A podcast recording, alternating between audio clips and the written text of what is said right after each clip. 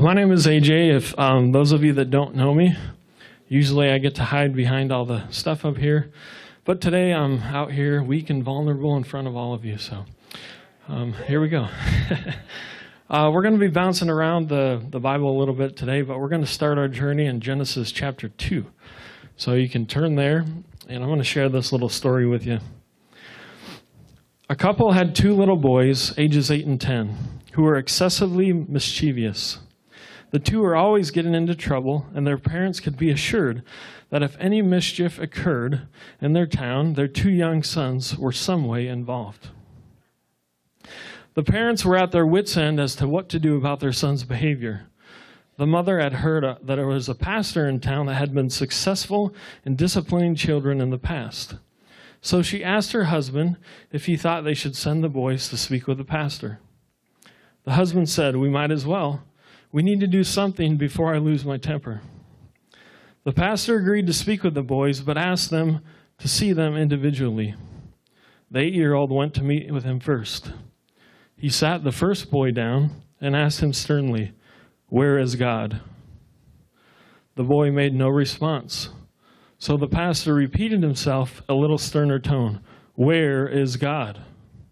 Again, the boy made no attempt to answer the question whatsoever. So the pastor raised his voice one more time Where is God? At once the boy bolted from the room and ran directly home. When he got home, his older brother followed him in the closet and asked what had happened. The younger brother replied, We are in big trouble this time. God is missing, and they think we had something to do with it.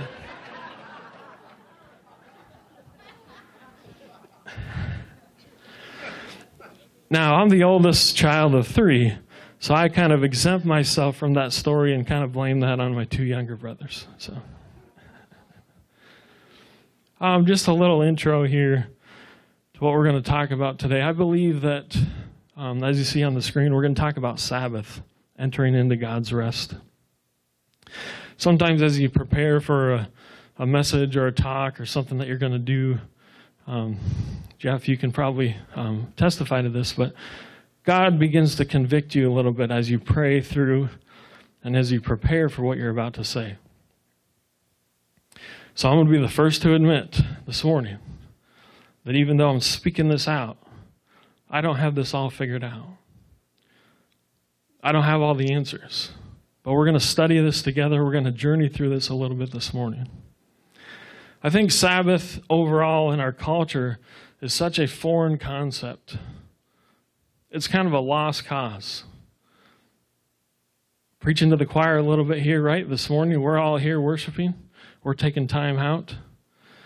And as we go through this this morning, maybe some of these things you already do. Maybe some of these things are already reflective in your life, and that's great. So take today as an opportunity to dive in a little deeper on these concepts. We're going to answer questions like what is Sabbath? Do we even need a Sabbath? And is a Sabbath still relevant today? The definition of Sabbath that I looked up said a day of religious observance from work, kept by Jewish people from Friday evening to Saturday evening, and by most Christians on Sunday. Now, again, this is a um, dictionary definition, so I don't get too crazy here. Um, another definition said a weekly day of rest or time of worship given in the Bible as the seventh day. So let's look at a little bit of the history of Sabbath. History of Sabbath um, in Jewish culture, it was observed toward the end of the week tradition. Their Sabbath day was from Friday evening to Saturday evening. No work was to be done, no food was to be prepared. It was like a total shutdown. Sound familiar? Total shutdown. This was deeply rooted in the culture. There weren't any exceptions to this. It was kind of like a rule, almost like a law in their culture. Anybody remember the movie Fiddler on the Roof? Classic movie, right? 1971. Had very deeply rooted Jewish traditions in that movie. Tradition, right? And my wife's back there going, tradition. Uh, we walk around the house sometimes doing that. Tradition. If you don't, if you haven't seen the movie, you have no idea what I'm talking about. just a little side note that movie was made on a $9 million budget, 1971. The average movie today is like $300 million that they have to produce a movie. If you haven't seen it, check it out. Um, it's good. There's a little bit of Sabbath uh, traditions in there. However, most, like most traditions, um, this was eventually kind of changed. On March 7th, 321, the year 321, Roman Emperor Constantine issued a civil decree making Sunday a day of rest from labor. And he said this All judges and city people and the craftsmen shall rest upon the vulnerable, vulnerable day of the sun. So 1700 years later, this is where we are today, 2021. Does this idea still hold up? Do we really need this? Is the seventh day of your schedule set aside to worship? Or is the seventh day of your schedule just another day for progress? Are you taking time to rest in Jesus?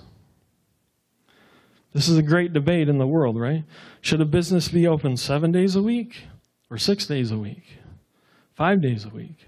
If you own a business, do you have personal convictions about that? Now, I'm not here to tell you what to do about your own business. That's between you and God. But I want to give you some real world stats and show you some real world examples. Here's some staggering statistics that I looked up. This is according to the Organization for Economic Cooperation. That is a group of 36 of the world's wealthiest nations. Now, according to their stats, America is the only country of those 36 that doesn't require employers to give workers annual paid leave. That leaves about 23% of Americans with no paid vacation and 22% without any paid holidays.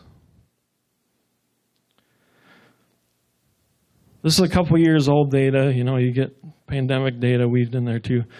But a couple years ago, Americans used an average of 17.4 days off in a year. That was a survey based on more than 1,000 adult workers who work more than 35 hours a week. Now, maybe the last 18 months you had no work at all. Maybe you're on the opposite extreme and you had to work a lot more than you usually do. Regardless of what it is, we still have to understand this concept, this God designed concept that we have of Sabbath. I'm just going to say this right out. Hopefully, you still love me at the end of the day. Some of us are workaholics. Plain and simple. We need to hear that. I remember a graphic. Um, I saw this years ago. I, I, should have pulled it up in here, but I didn't. It's, it had a, a sign for Workaholics Anonymous. So it had all the seats. The speaker was up front in the picture. So the speaker was there, and all the seats were empty. And on the bottom it said, What do you expect? They're all at work.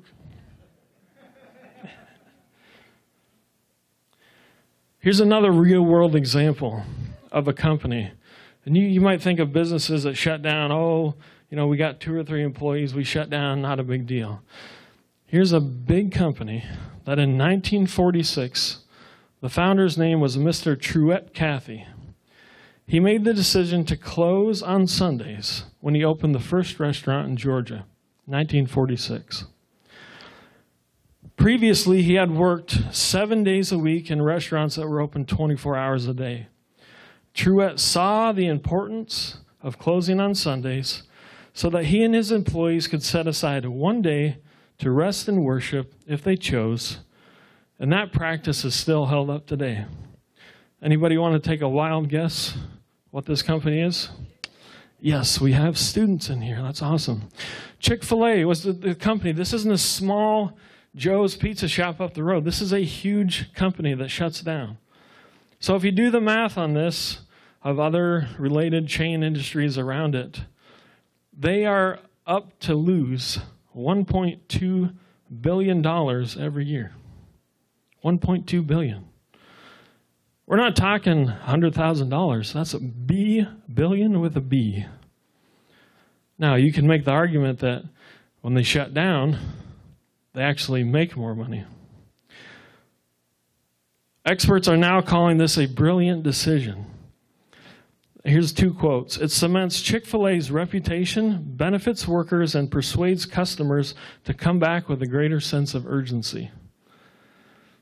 Anybody ever gone for a Sunday drive up to Erie? You're driving on the beach, go around the peninsula. You're coming back through, you're like, oh, we're going to stop in here and grab a sandwich.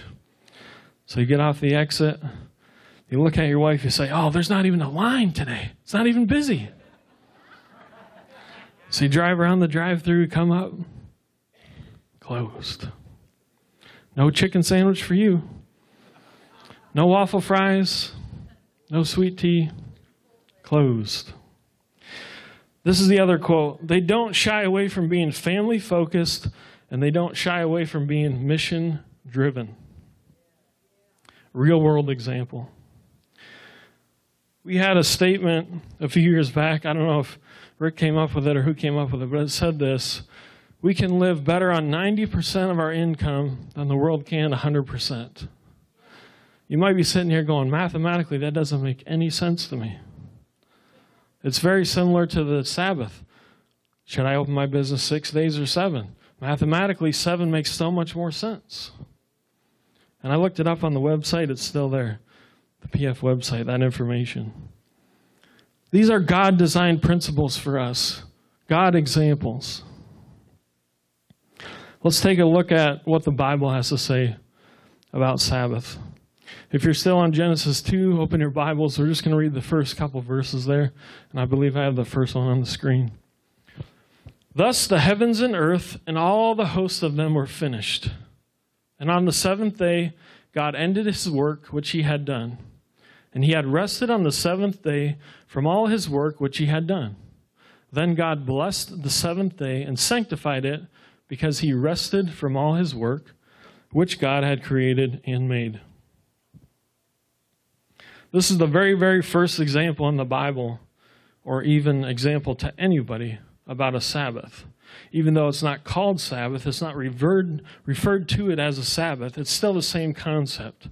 God worked six days, took one off. That's his example to us.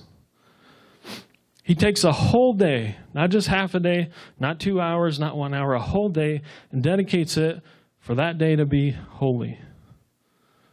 Did God need to take this time? He's not like a human being. He, his energy didn't need to be replenished. You know, as human beings, we get tired. I'm tired right now. We had a whole worship team practice, we did a set, and now I'm preaching. But it's okay. But uh, that's humans. We're, we're the cycle, right? We need that cycle, that rhythm to get back into. God didn't need that. In fact, humans had it made. In the Garden of Eden, all they had to do was tend the garden. They had all their food provided for them. Everything was good. One of the things I want you to see here, this, this work that God did, this rest that He did, He actually rested after the work was complete. Not part of it, all of it. There wasn't any laws here in Genesis. We're going to get into that in a second. There was no day of worship mentioned here.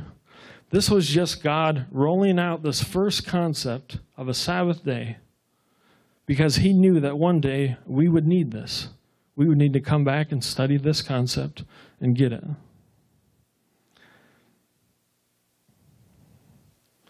Let's look at the second example.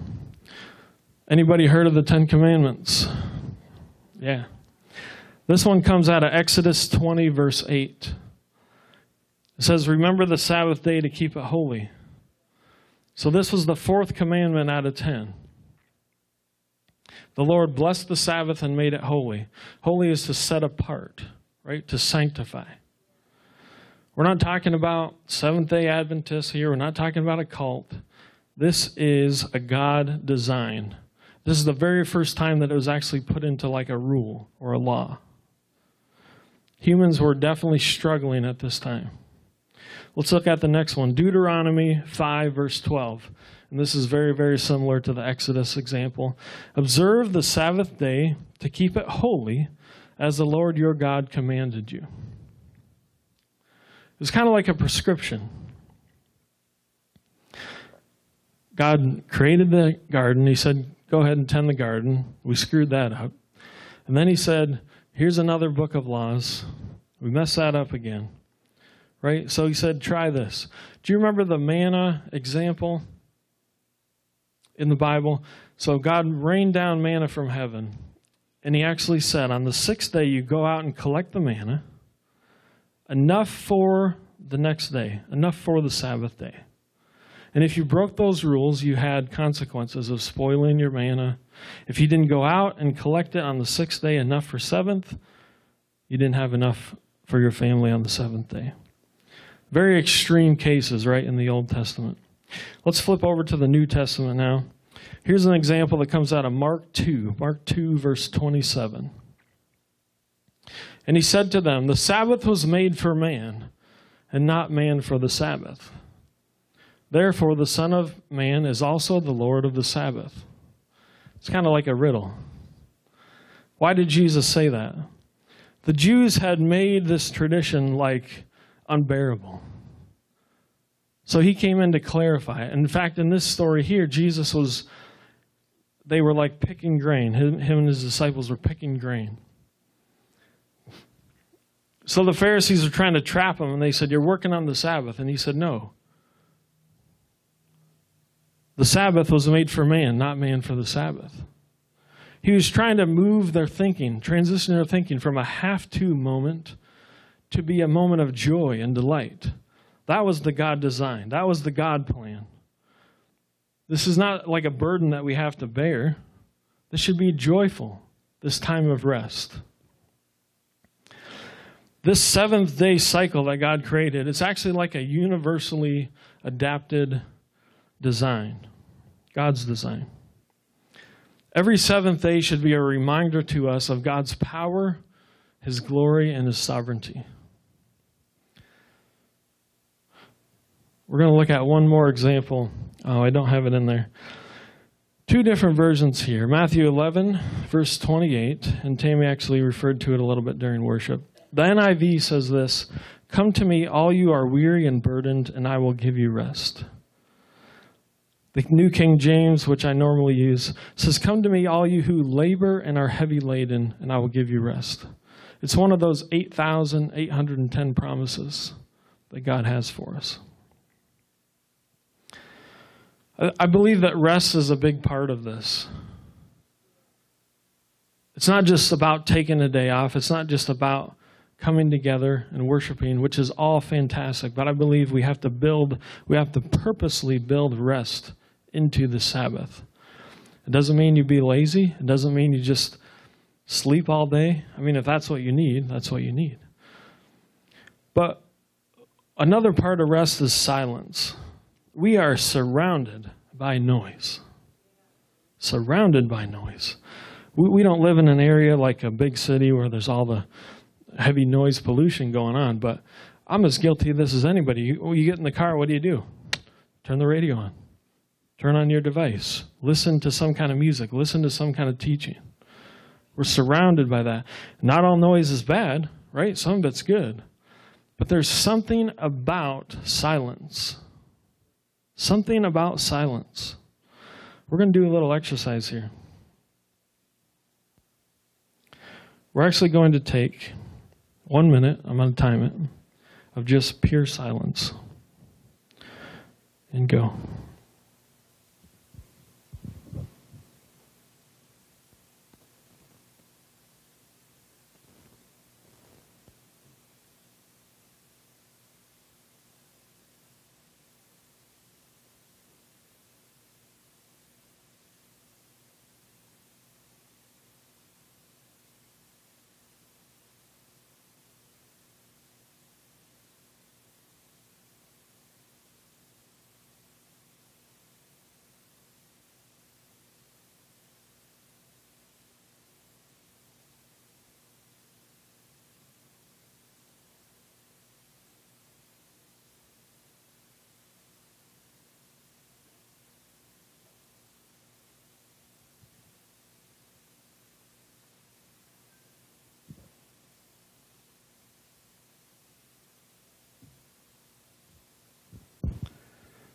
For some of you, that was very uncomfortable.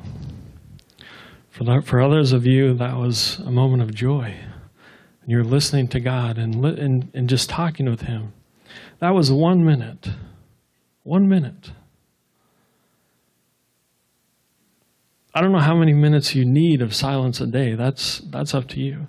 But I'm just encouraging you this morning to take moments of silence. You might think, man, you, you don't have any idea what my house is like. I got two dogs, I got three kids, I got wife barking at me. I get it. I understand that. Okay, I understand that. But we are called to that solitude place of silence with Jesus. We're called to it.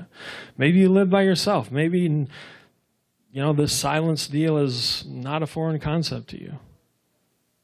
Take that, get a hold of that, and just be encouraged to spend that time with Jesus. I want to offer this up to you. I'm here almost every day. As you know, I work here. But if you need a place of silence, if you need somewhere to come during the week, this place is open pretty much 12 hours a day, seven days a week. Right? Anne's nodding her head. Yeah, yeah, yeah. We have a prayer room over here um, that's very quiet. It's very solitude. That was the design of it. If you need a place to come and meet with Jesus that's silent and quiet, that's open to you. It's open to you. This room is usually open. We usually have worship music playing in here all during the week. It's part of our design of the fellowship. In Mark chapter 6, I don't have this one in there either, sorry. It says this Hear the words of Jesus Come with me to a quiet place and get some rest.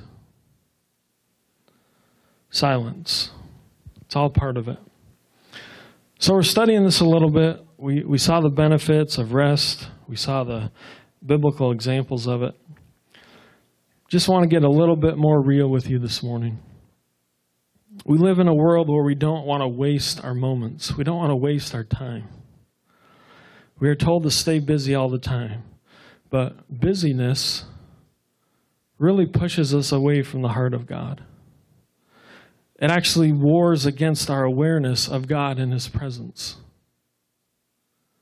When we enlarge our awareness of God through rest, He meets us every time.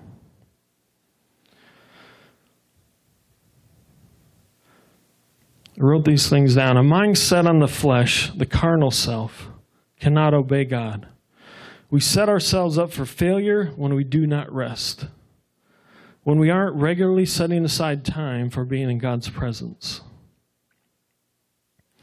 Rest is kind of like a debt that needs to be paid. The more time that goes by without resting, the more is required to catch up. Go ahead and throw up that next slide. Nope. Keep going. Keep going. Right there. All right, here's a cool little graphic. And hopefully you can catch the heart of this concept. This is about building space between your current pace and your limits. Now, these guys in this picture, we don't solicit any of them, we don't sponsor any of them, just throwing that out there. These are some of the best drivers in the world. Anybody that follows NASCAR knows that.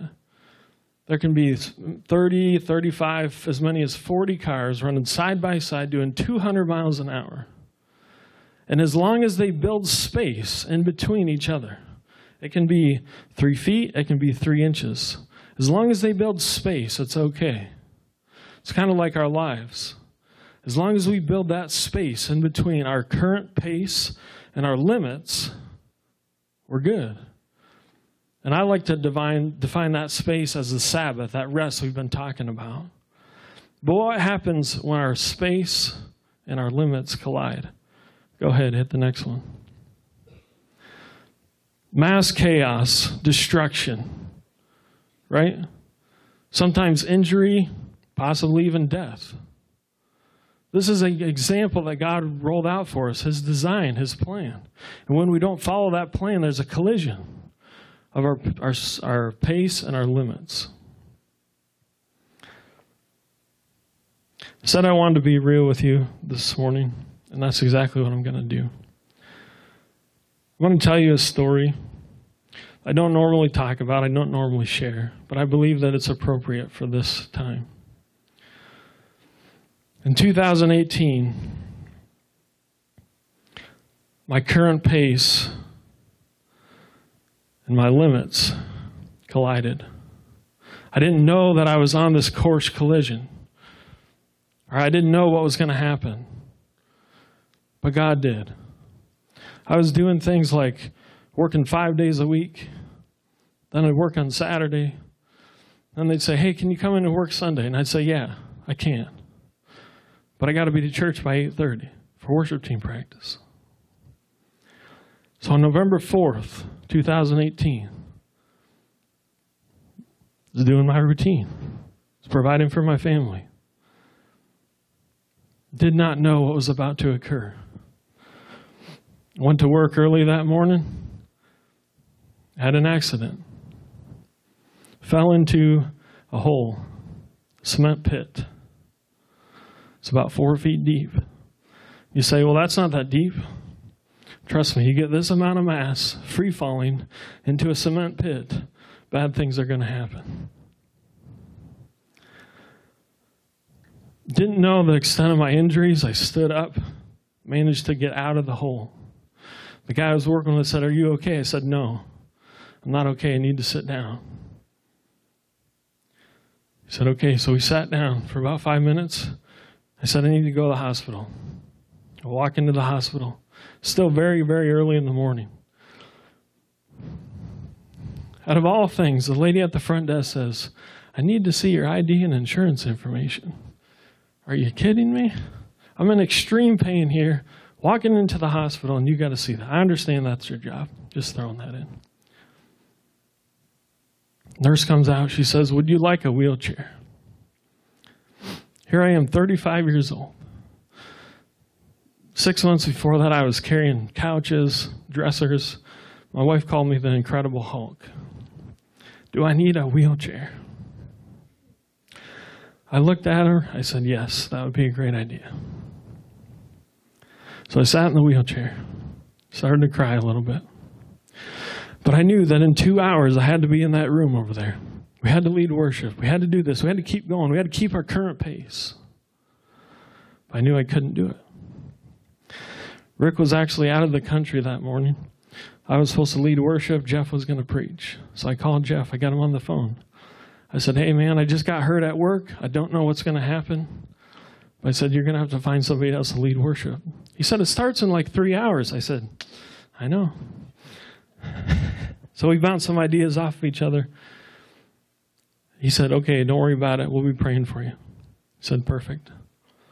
So they get me back in the room set me on the bed. The nurse says, Can you pick up your feet and put them on the bed? I said, No, I can't do that. Said it's too painful. So she reaches down, picks my feet up one at a time, sets them on the bed.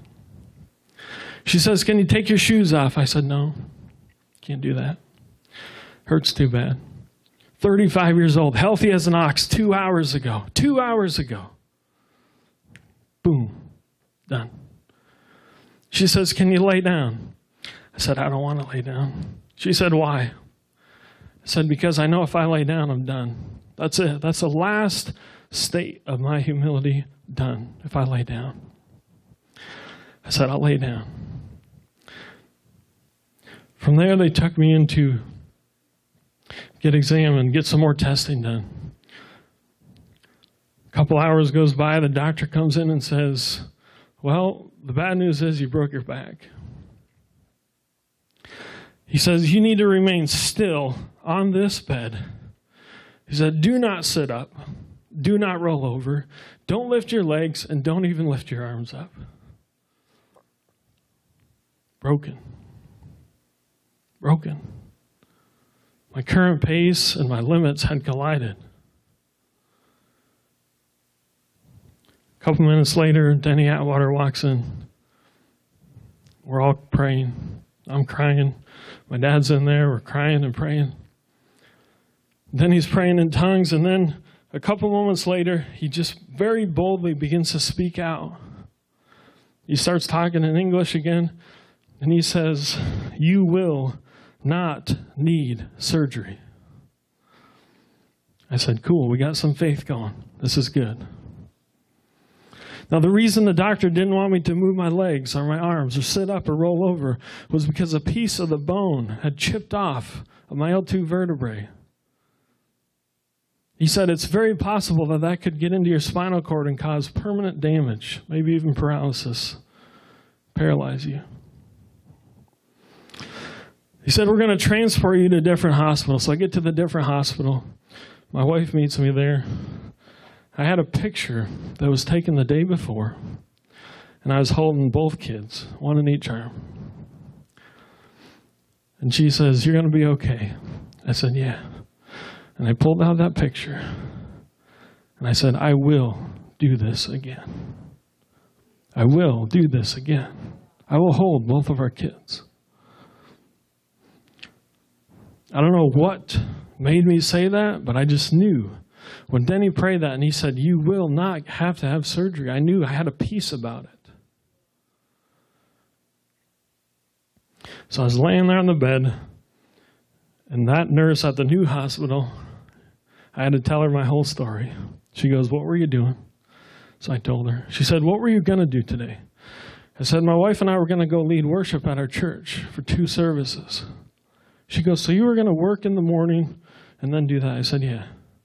She goes, It sounds to me like somebody's trying to tell you to slow down.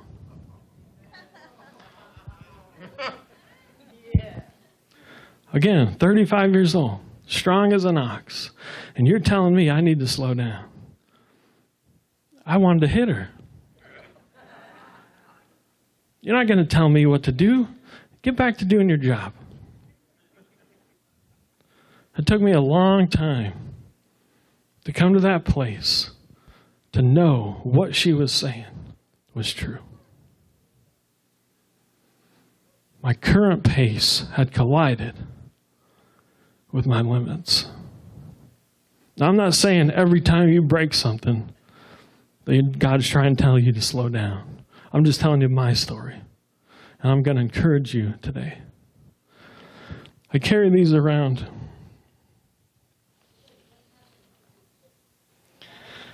Um, there's a lot more to this story of more which I will share a different day. Obviously, I'm walking. I'm fairly healthy. I have a little bit of trouble every now and then, but I'm good. Praise God. Amen. Matt, come on up here a second.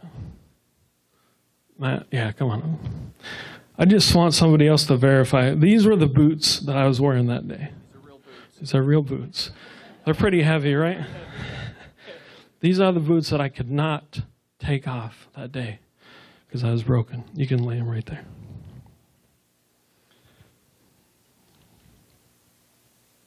You can sit down. You're good. About eight weeks into my recovery of 17 weeks, I got fitted with this back brace. I had to wear it a little bit here and there. Keep me steady, keep me sturdy, keep me on the right path. I keep this as a reminder to keep space between your current pace and your limits. I use those every once in a while, not every day, not like I used to, but it's a reminder of how good God was and how good He is. Can somebody say amen? You might be sitting there going, "Yeah, but I need this, I need this, I need that. I got to keep working. I got to keep working. I, my kids needs this. I got a kid in college, and I got two at home." Yeah, we all do. But you need God's plan more than you need that money coming in. Okay? When worshiping work, other things suffer. Relationships suffer. Your family can suffer. Church can suffer. You need to spend time in the presence of God, bottom line. If you do not, eventually you will break. There's no doubt. Come on up. I've been married to this woman for 15 years.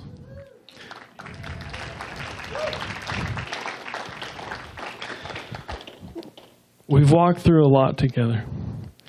And I know some of you have been married longer than I've been alive. That's okay. But when you have a woman as good as this one, she can learn with you. And she's going to share a little bit about some things that we've learned even in the past couple years. And hopefully you can grasp onto these concepts too. So, as he was saying, we absolutely believe that that incident that that was um, that was a divine, holy God moment. We we had peace through the whole thing. That's the peace that transcends all understanding that the Bible talks about. Why would you have peace when you don't know if he's going to be paralyzed? You don't know if he's ever going to be able to pick up his kids again. You don't know if he's going to be able to walk. I had no idea what was going to happen, but we had peace. And we knew God's hand was on us. Um, kind of a side note, but about three days before that, I had had a dream, and I knew that that dream was for that incident, and I knew God was going to take care of us. Um, and I was so thankful. Um, so thankful. But you would think that we had learned our lesson. and then we'd be like, oh, Lord, we're not going to run that race that hard anymore. But time goes by, and you slowly forget. And you creep back into that place slowly and we had found ourselves about a year or so ago back in that place of running the race too hard. And and it was really tough and we were like, "But God, we're doing so many things for you." Okay, you don't need me, Lord. you just choose to use me. Um, and so one day, um, God had spoken this verse to me, and it's Psalm 127. And it says, Unless the Lord builds the house, its builders labor in vain. Unless the Lord watches over the city, the watchmen stand guard in vain. And in vain you rise up early and you stay up late, toiling for food to eat. But he grants sleep to those he loves. And on the foot, that's the NIV, but the footnote at the bottom says, Or while they sleep, he provides for those he loves. He is Jehovah Jireh, God our provider. See, we thought we had to do this job over here and this job over there. And AJ was, he's always been an amazing provider for our family. There is no doubt about that. If there is one thing I could say that I'd be like, man, he has got that nailed down. Provider. He knows how to provide well. But sometimes we get stuck in that cycle of the rat race. And bordering and teetering into workaholic, what he had mentioned before, right? Because you think I've got to be a good provider. I got I have kids at home. I have a wife who needs me. I, you know, I have all these things that I want to provide for, and God made me able-bodied to do it. But I wrote a song about this. I'm not going to sing it now, but I wrote a song using these exact lyrics, and I sang it to AJ. And we were both like, that's it. For while we sleep, He provides for us. We don't have to do it all. We don't have to do it all. We can rest knowing that Abba Father was going to come in and provide for our financial needs, provide, um, provide for our emotional needs, provide for everything we needed in our family. We knew that we knew that that verse was for that moment for us. And we held on to that for a long time. And we still go back to it. And we'll just be sitting in the kitchen or something. And I'll just start singing it to him. And I'll be like, Remember? For while we sleep, he provides. We don't have to do it all. Isn't that a wonderful promise? That you don't have to kill yourself to do it all. That he says, take a day and rest. Take this moment and sleep. Like, I kind of wanted to talk quickly because this um, NIV version says that he grants sleep to those he loves. Um, and then it also says, while you sleep, he provides. I think the sleep is a is a big, big issue. I think that ties into the whole resting. I think it ties into the whole working too much and and not taking a moment to breathe. Sleep plays such an important role in our lives that God designed it for us as a human. If He didn't think we needed sleep, He never would have created it. And so many of us, one in three Americans, are actually sleep deprived. You know that when you're sleep deprived, your personality can change, your attitude can change. It can affect your health very negatively. It affects it, it can cause depression, obesity, heart disease. Matter of fact, there's that listen, this is going too far, but I'm just saying. If you actually don't sleep for I think it's a matter of 72 hours, might be 4 days, if you actually do not sleep at all, you could die. That is literally how much we need it. Like if you're not getting it at all, your body's going to shut down completely because in our sleep is where God created our bodies to heal themselves. God created our minds to be at rest and to heal all the things that we need to be refreshed for the next day. And if we're not taking that seriously and we're not being a good steward of our bodies and our souls and our spirits by resting and by sleeping well, we're going to shut down. We're going to crash. Like AJ said, the the limits and the and the what now? They're going to crash. They're going to collide, right? Like it it's not going to work out well. Um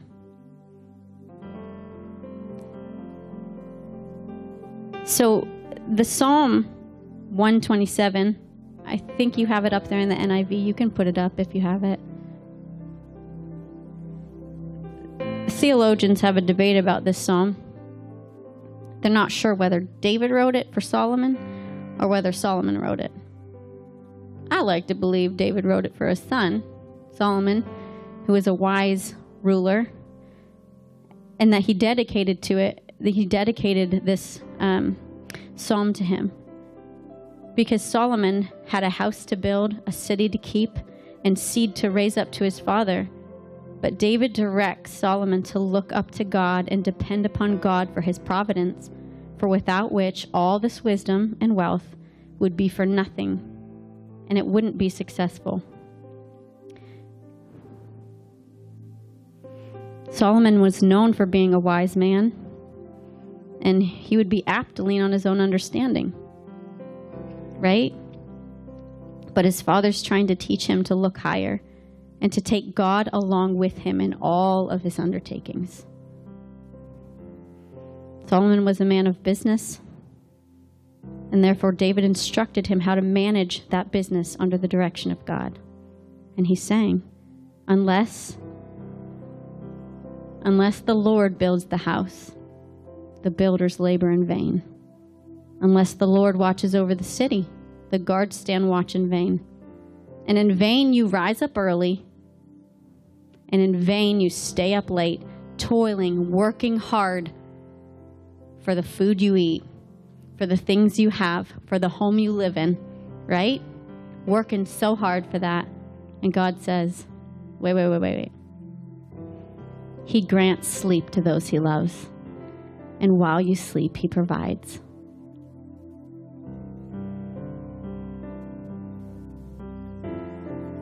What a gift. Rest and sleep are a gift from God. They are an absolute gift. Do not take them for granted because I promise you, one day you're going to shut down. And it's all going to come crumbling down before you, kind of like it did for us except we knew God's hand was in it and we knew He was going to take care of us and teach us through that. He wasn't just going to leave us in that spot, He wasn't going to leave us in the place of desolation and, and feeling overwhelmed and like, oh gosh, now what do we do? We're so young. Like he said, he was 35. That's so young, right? So he didn't leave us in that spot. He is teaching us to to come to Him for rest and teaching us to sleep and to rest in Him and that we don't have to worry. I know that my whole life I have struggled from the time I can remember. I have struggled with sleep. So I get you if you're like, listen, I have insomnia. Right? Here, you know, it's it's really hard and I have had to speak His word over me, to speak His peace over me. All the verses about sleep and peace, and this one as well. I have had to speak it over myself, and I have had to fight that battle. It is a struggle, and I fight it constantly, every day. Every day.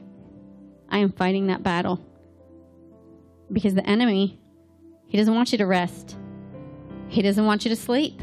He doesn't want your body to be restored and refreshed so that you can continue to do the work that God has set before you. He doesn't want that for you. But God says you need it. Do you have anything else? You do. So